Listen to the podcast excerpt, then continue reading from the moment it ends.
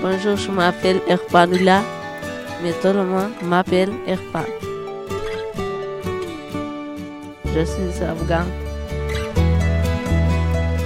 Je suis venu en avion à Paris.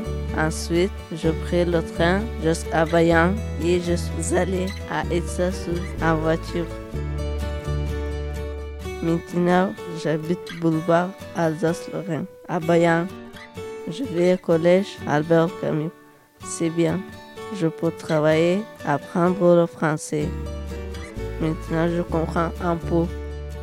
L'année dernière, j'ai fait un stage dans une boulangerie d'Issassou pendant cinq jours.